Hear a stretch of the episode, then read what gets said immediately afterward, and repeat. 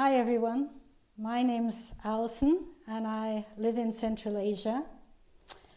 And what I want to talk about today is the phrase be careful. You know, in our days of COVID, you actually hear it a lot be careful, be careful. It's almost become a sort of greeting.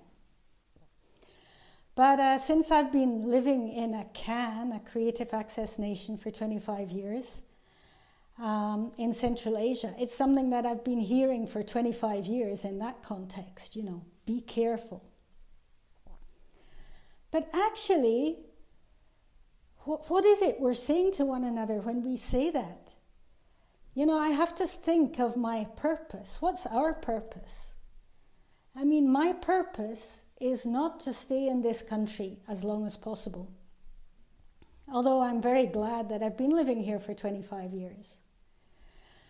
My purpose is also not to not get kicked out. Actually, I've been kicked out more than once, but uh, I'm still here. And yet, in the context of COVID, I mean, I really hope that you live long and healthy lives. Just as John wrote to Gaius, may, your, uh, may you be in good health just as your soul is healthy. But again, it's not our purpose, is it? Our purpose is not to live as long as possible or to not get sick. I mean, all these things are good. Staying here a long time is good. Not being kicked out is good. Living a long life is good and being healthy is good, but it's maybe just not the best. What's our purpose? Our purpose is to see God's kingdom come here on earth. And anyway, Jesus did say if we try to save our lives, we'll lose them. He said, if anybody wants to come after me, he must take up his cross and deny himself and follow me. I'm talking from Mark 8 34 and 35 there. Not very popular verses these days. I mean, when did you last hear a sermon on them? But that's what Jesus said. So, yeah, our purpose is to see God's kingdom come. So I began to wonder what does the Bible say about be careful? You know, actually, the word careful is 78 times in the New International Version of the Bible. And of course, sometimes it's in the context of one person saying to somebody else, you know, be careful about this or that. But when it's God talking, be careful, if you look at the Old Testament, time and time again, be careful to obey the law. Be careful to obey my commands. Be careful to do everything I've commanded you. Be careful to do everything written in the law over and over again. And then there's be careful to love God. Be careful to not forget.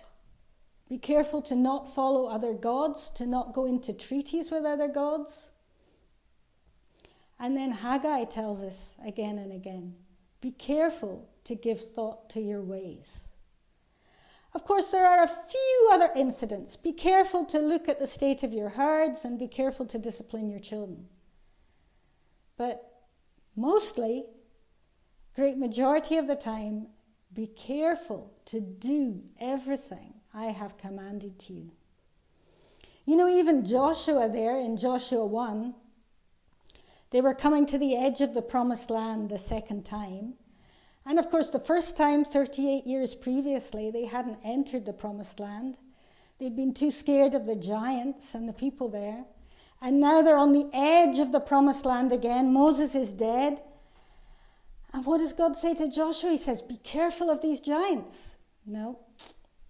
Again, be careful to obey everything I have commanded you. And then we get to Ezekiel. That's when there's not only the command to be careful to obey the law, but the promise, for example, in 1120, then they will follow my decrees and be careful to keep my laws. Then they will be my people, and I will be their God. So that's a promise that we can be careful to obey everything that He has commanded us. And what about the New Testament? You know, there's not so many be carefuls in the New Testament, but when Jesus says it, the thing he's most often talking about is be careful to not be like the Pharisees. You remember he says, Be careful of the yeast of the Pharisees and the Sadducees. Be careful, yeah, do what they say, but don't do like they do, is also what Jesus said. And be careful not to do your acts of righteousness before men. Paul warns of something similar in 1 Corinthians 10:12 when he says, "Be careful if you think you're standing firm in case you fall." That's a sort of pride.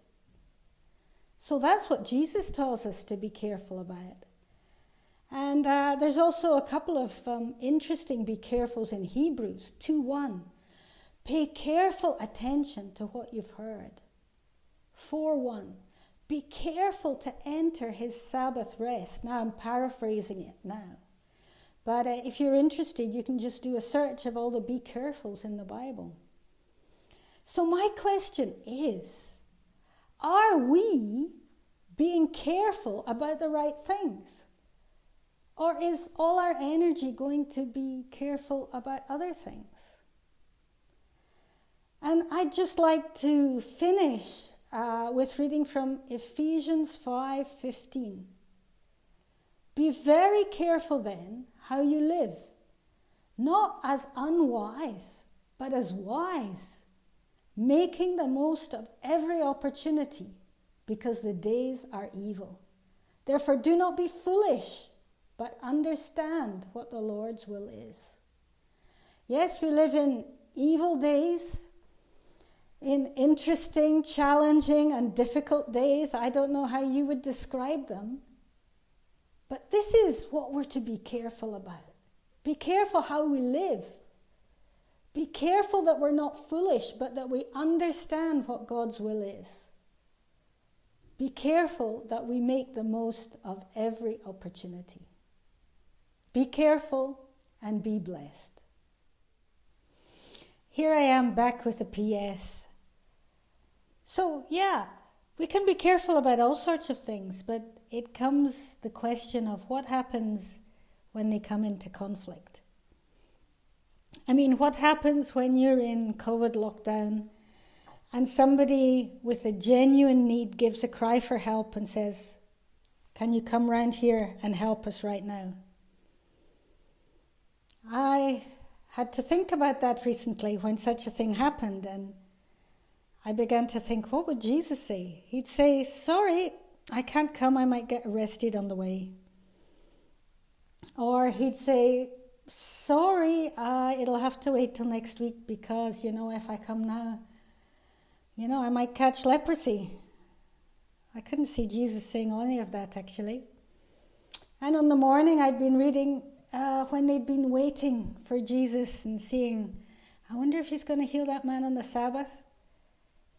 And he said, you know, if a man, if a, your beast falls into the ditch in a Sabbath, you're going to get him up right away. You're not going to wait. You're going to do it now. So I didn't have any answer.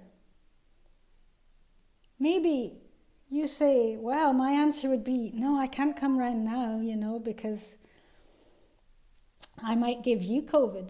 Well, they already had it, so that wasn't a possible answer either. They were recovering from it. So what do you do? I felt, yeah, I just have to go. Because what is our priority? Our priority is the kingdom.